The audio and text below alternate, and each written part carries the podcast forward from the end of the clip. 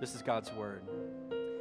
And we know that for those who love God, all things work together for good, for those who are called according to his purpose. For those whom he foreknew, he also predestined to be conformed to the image of his Son, in order that he might be the firstborn among many brothers. And those whom he predestined, he also called. And those whom he called, he also justified. And those whom he justified, he also glorified. What then shall we say to these things? If God is for us, who can be against us? He who did not spare his own son, but gave him up for us all, how will he then not also with him graciously give us all things? Who? Shall bring any charge against God's elect. It is God who justifies. Who is to condemn? Christ Jesus is the one who died. More than that, who was raised, who is at the right hand of God and is indeed interceding for us. Who shall separate us from the love of Christ? Shall tribulation? Or distress or persecution or famine or nakedness or danger or sword. As it is written, for your sake, we are being killed all day long. We are regarded as sheep to be slaughtered. No. In all these things, we are more than conquerors through him who loved us. For I am sure that neither death nor life, nor angels nor d- rulers, nor things present, nor things to come, nor powers, nor height, nor depth, nor anything else in all creation will be able to separate us from the love of God in Christ Jesus our Lord. Let me hear you guys say, Amen. Amen. Say it with me together for good. Together for good. This is the title of our series on the entire book of Romans and today we finally get to that one verse, Romans 8:28 where it says these words, together for good. And so today we get to open that up a little bit and look and see what God has for us in His Word. Let's pray. Father, we thank you for your grace to us. We thank you for your mercy as we have sung about so gloriously today, Lord. Thank you for all of your kindness to us. And Lord, we pray that it would be transformative into our hearts. And not only that, into our lives. That we would be changed today because of the work you are doing in us and through us. God, speak to us. Give us ears to hear. Lord, would you unstop the clogged ears that are so distracted by all the things in this world?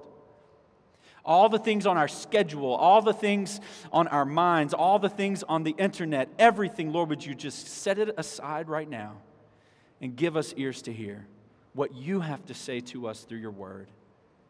Lord, speak. Your people are listening. In Jesus' name we ask. Amen.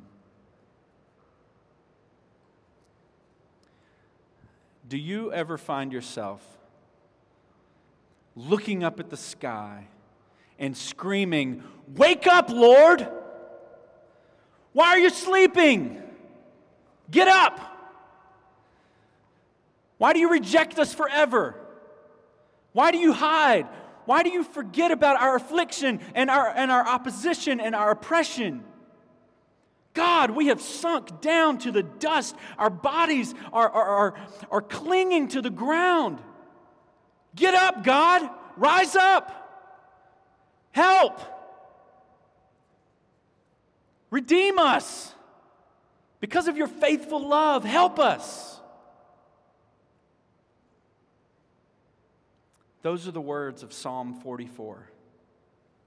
The sons of Korah looking up at the sky and screaming out to God, Wake up, Lord! God wants us to be honest with Him about the struggles in this life. This is a, a, a, song that was written for times of difficulty and times of hardship when God's people together could cry out to God. Not just one person standing in a field screaming to God, but all of us screaming to God Help! Wake up! Why are you sleeping? Now, that may strike you as odd But this is exactly the, the way that God wants us to speak to Him and to cry out to Him. God doesn't want you to pretend that everything's okay. God doesn't want you to put on a pious religious mask to come to church. God doesn't want you to fake it until you make it. Okay? And right here in Psalm 44, we have an example of, the, of, of God's people crying out to Him in desperation, looking to the sky and screaming for help. Life is hard.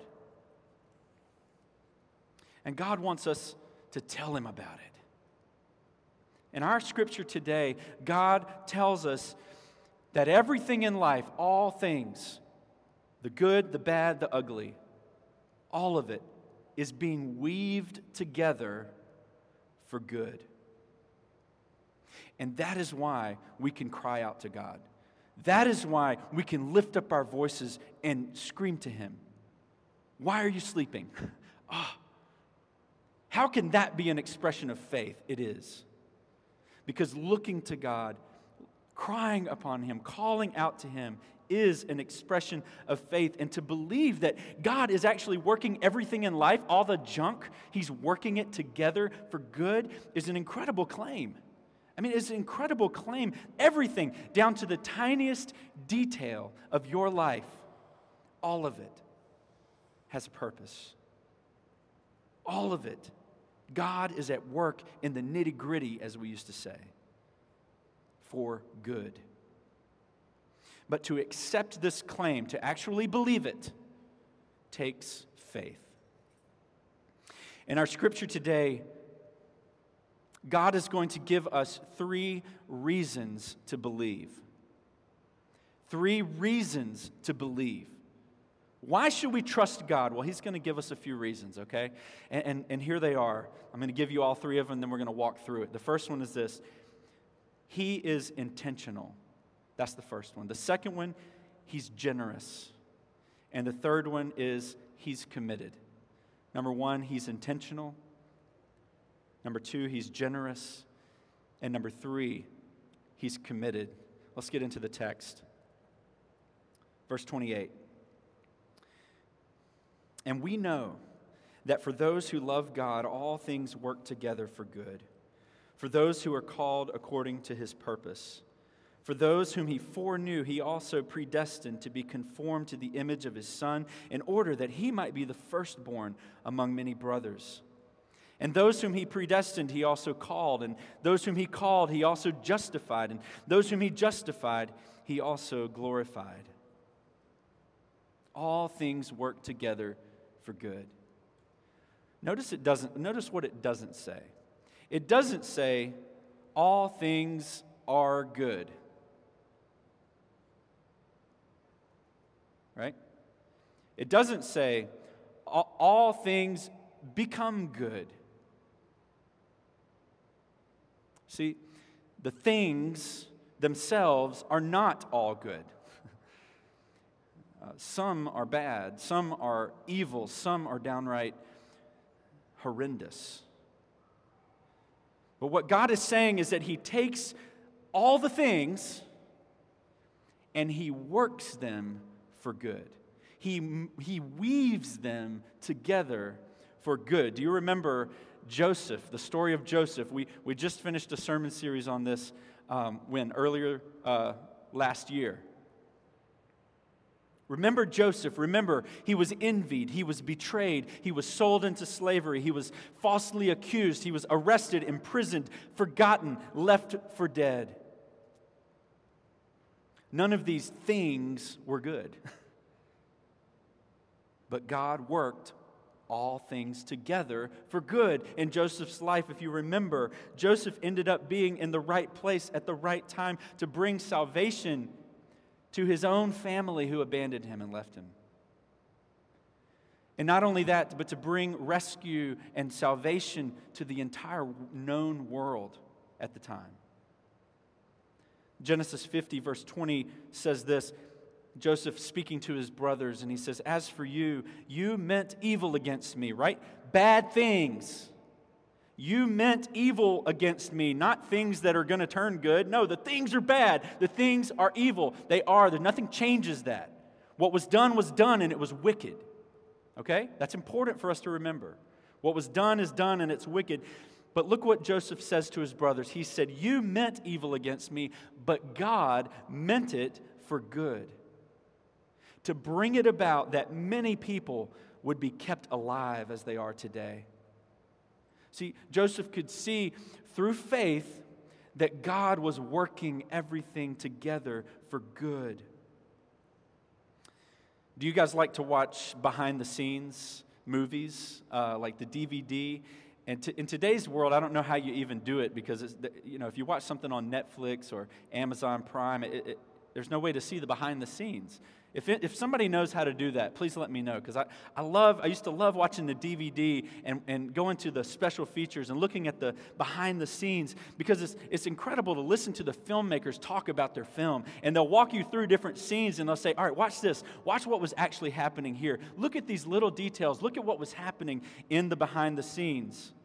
You get to see the intention of the filmmakers, all the little details. You get to see the way that the story kind of fits together. And when you watch the movie, you don't even really notice those things necessarily.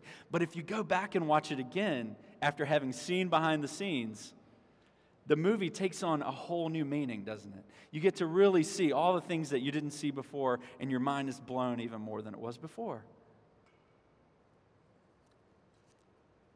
The best filmmakers are intentional right? They put things in the movie, they put things in the film intentionally to progress the story, to make the story good. God is intentional too. Verses 29 and 30 are kind of like the behind the scenes of our salvation. They're kind of like the behind the scenes of our salvation. Let's look at it again. Uh, it says, I'm just going to paraphrase part of this. It says, Those God foreknew, he predestined. Those he predestined, he called. Those whom he called, he justified. Those whom he justified, he glorified. Now, let's, those are all words that we need to talk about, okay? So let's go back and look at all of these words.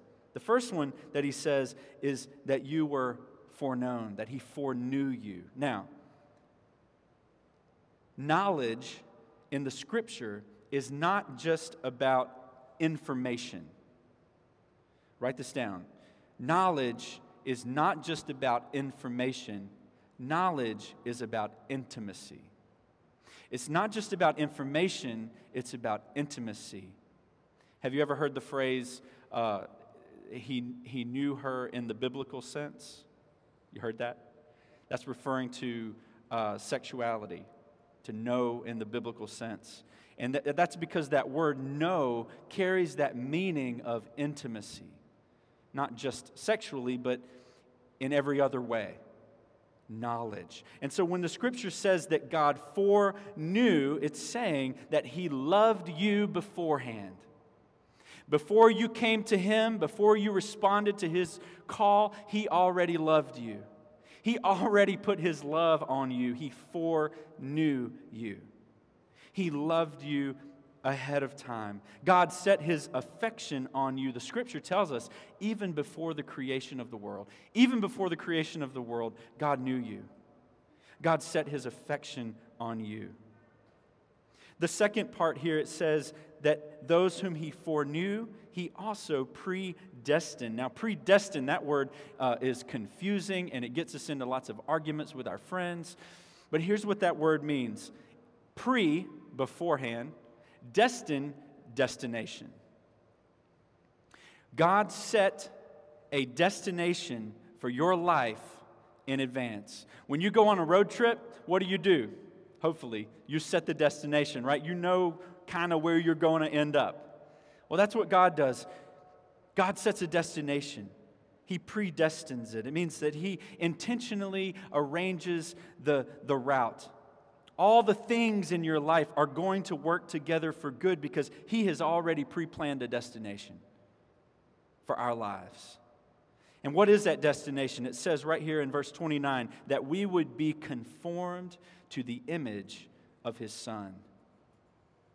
That's our destination. That's God's vision statement that He has predestined each of His children to be conformed to the image of His Son. Notice it doesn't say to have an easy life. Notice it doesn't say to have everything work out just the way we want it to. No, to be conformed.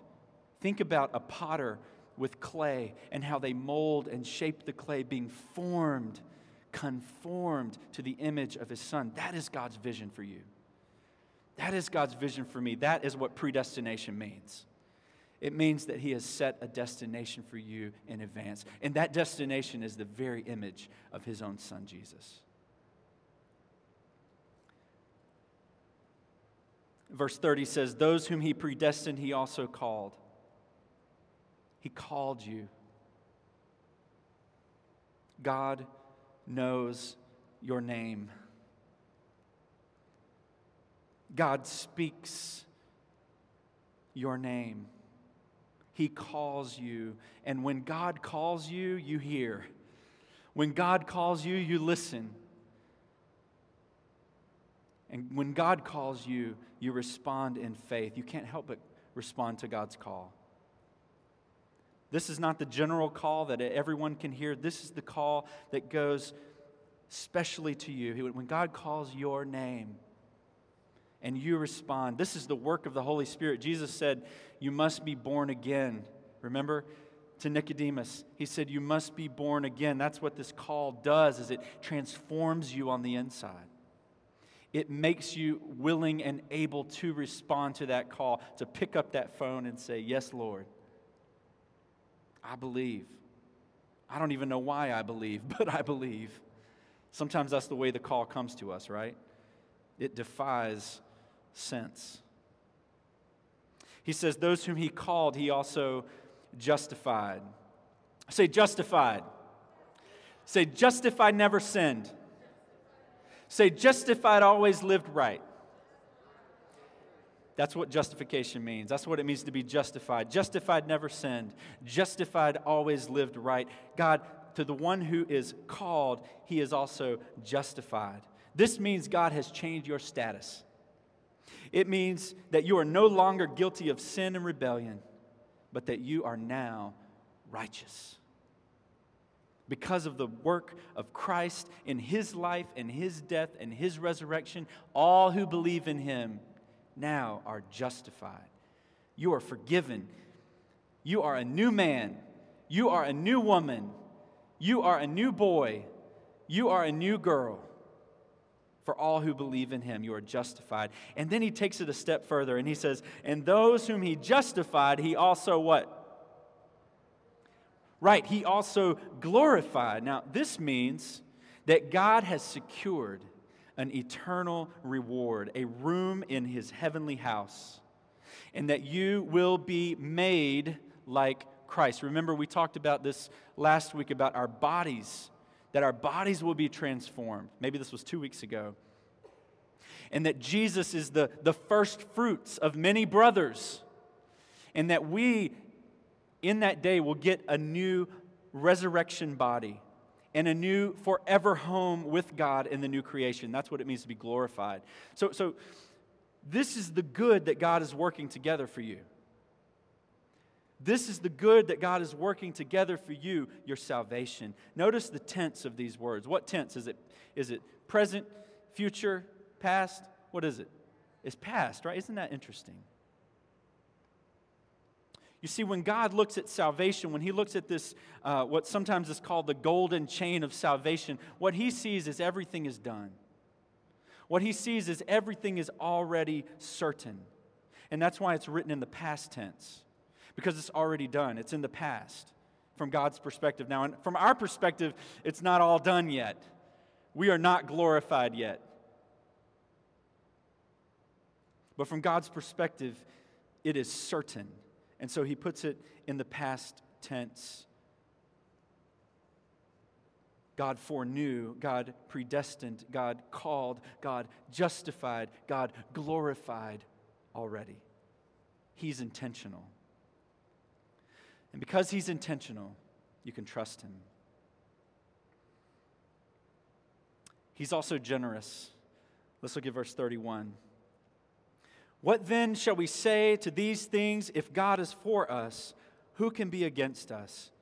He who did not spare his own son, but gave him up for us all, how will he not also with him graciously give us all things? Who shall bring any charge against God's elect? It is God who justifies. Who is to condemn?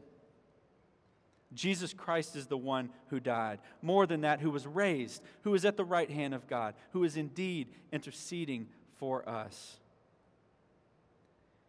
If God is for us, who can be against us?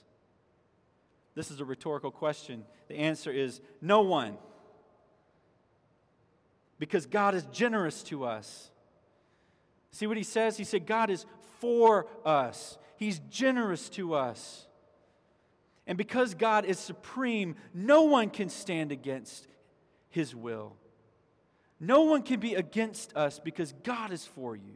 God has been generous to you, and so no one can stand against His will. In the middle of the hard things, we need to remember that God is for us. In the middle of the pain, in the middle of the disappointment, we need to remember that God is for us and that God is generous to us. That things are bad, but that God is doing something good behind the scenes that God is actually, yes, working all things together for good. I've shared this story with some of you before, but I couldn't help but think of this moment in my life when I was in eighth grade. I shared this on Wednesday night uh, with House Church. I remember when my mom was having her second pituitary slash brain surgery. And the doctors had told us that if she ever had this disease again, that the chances of her surviving was not good. The first time she survived it, but then year, a few years later she had it again, came back, and she had to have this second surgery. And I remember as an eighth grader being afraid that my mom was going to die. And I remember running into my room, falling on my bed, tears running down my, running down my face. And I remember saying to God, God, what are you doing?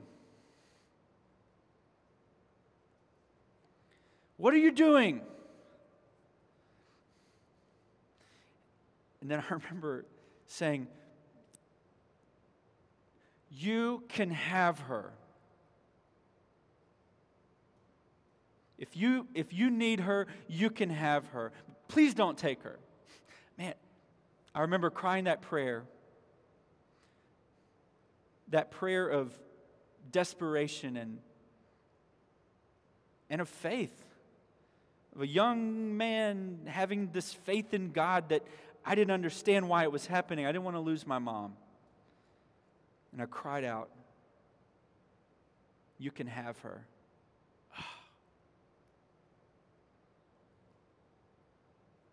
Sometimes that's what faith looks like. Trusting that God is working all things together for good, even when none of it makes any sense at all. And yes, my mom survived the surgery. Thank you, God. Sometimes our parents don't survive the surgery. Sometimes the things go like they did for Joseph in your life and in my life.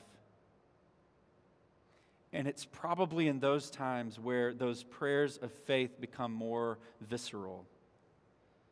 When we say, God, I don't get it, I don't understand it, but I trust that you're working all things for good. I don't even see it, but I'm trusting you right now. And God will prove that over and over again, He is generous. Look at verse 32. He says, Look at this. He says, He who did not spare his own son. He who did not spare his own son, but gave him up for us all, how will he not also with him graciously give us all things that we need, all things that are good, that are turning to good? Why can you trust him? Because God spares no expense.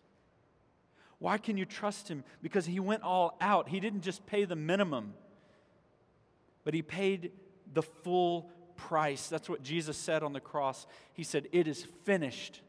And those words mean it's paid in full. The debt is completely paid. God spared no expense. He's generous. And so when people accuse you, when the devil accuses you, God says, Who can bring any charge against God's people? That's what elect means God's people, God's chosen people. Who can bring a charge? No one. No one. Because the gift of God, His generosity, is not conditional. It's not conditional on you. It's not if you deserve it, then I'll give it to you. No, God is generous with His grace. He is almost wasteful. If God can be wasteful, God is almost wasteful with his generosity toward us. You know, the religious people of Jesus' day didn't like him very much. Uh, the blue check preachers of Jesus' day didn't understand him. They, they couldn't understand why people were following him. They didn't, they didn't understand why he was a friend of losers uh, tax collectors, sinners, prostitutes. I mean, what are they doing for you, Jesus? We don't get it. How does this help your cause?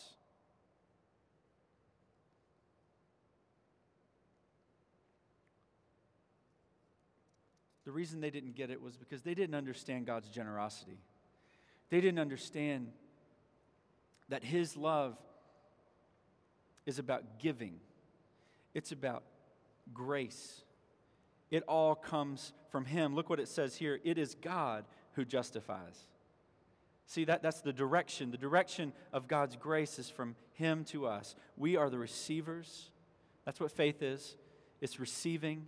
God's the one who's giving. And so, if you love God today, it is not because of your decision, it is not because of your strength, your status, it is all about God's generosity. If you love Him today, it is because of God's Spirit at work within you.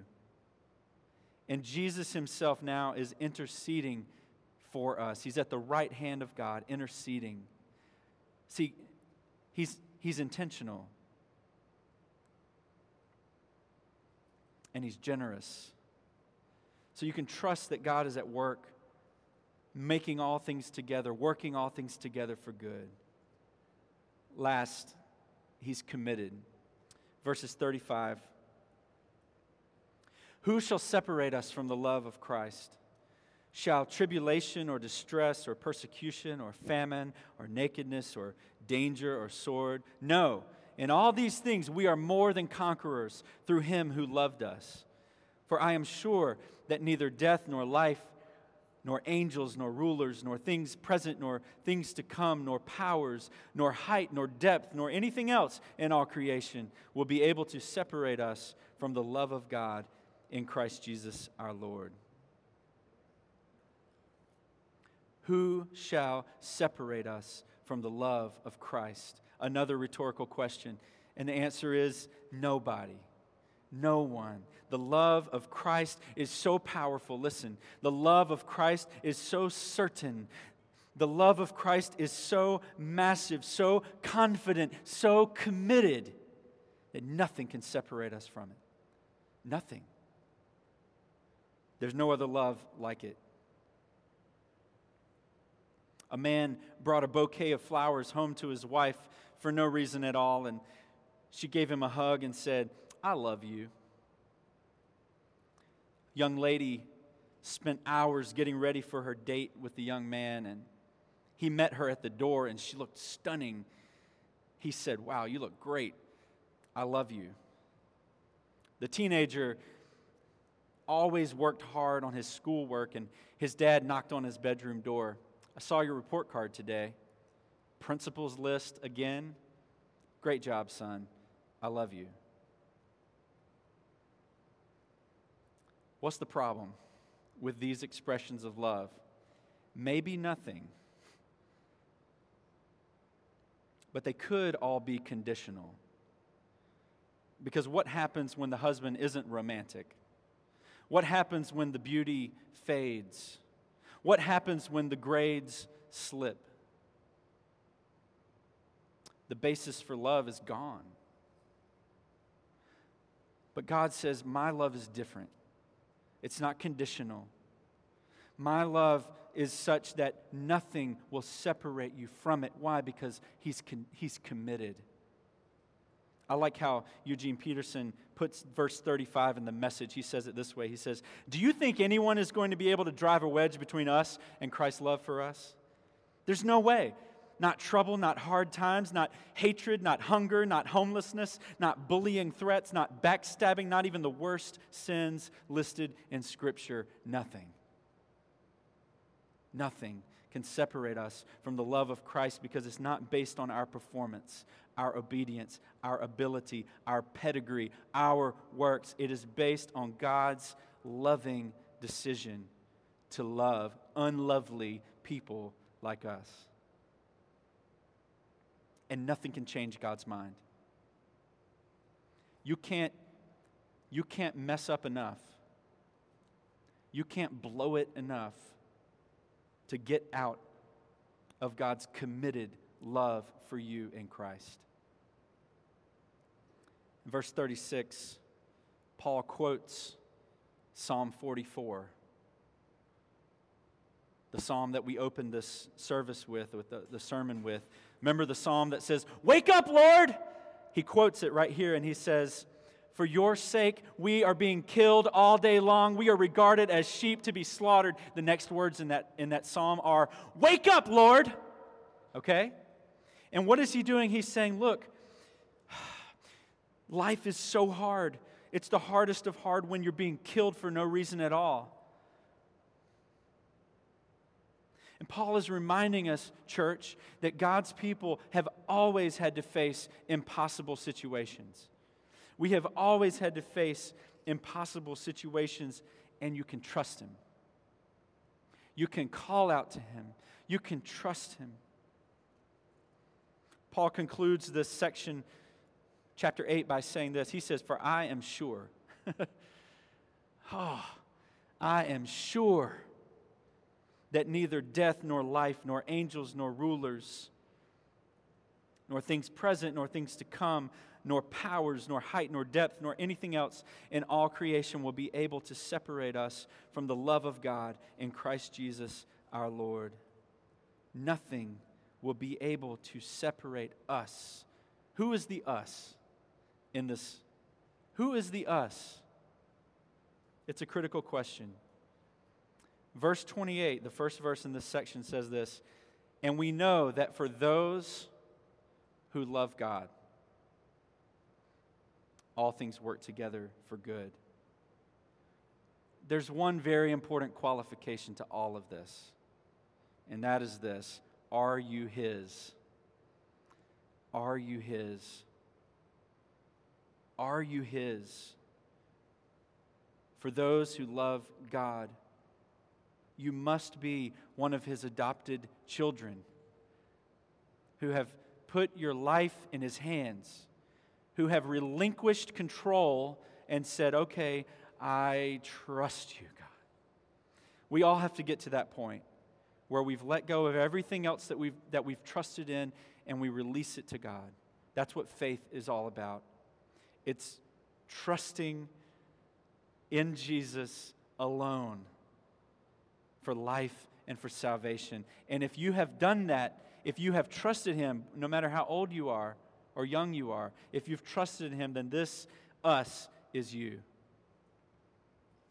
One story to end. We used to go out in teams around Orangeburg in my uh, church that I grew up in here.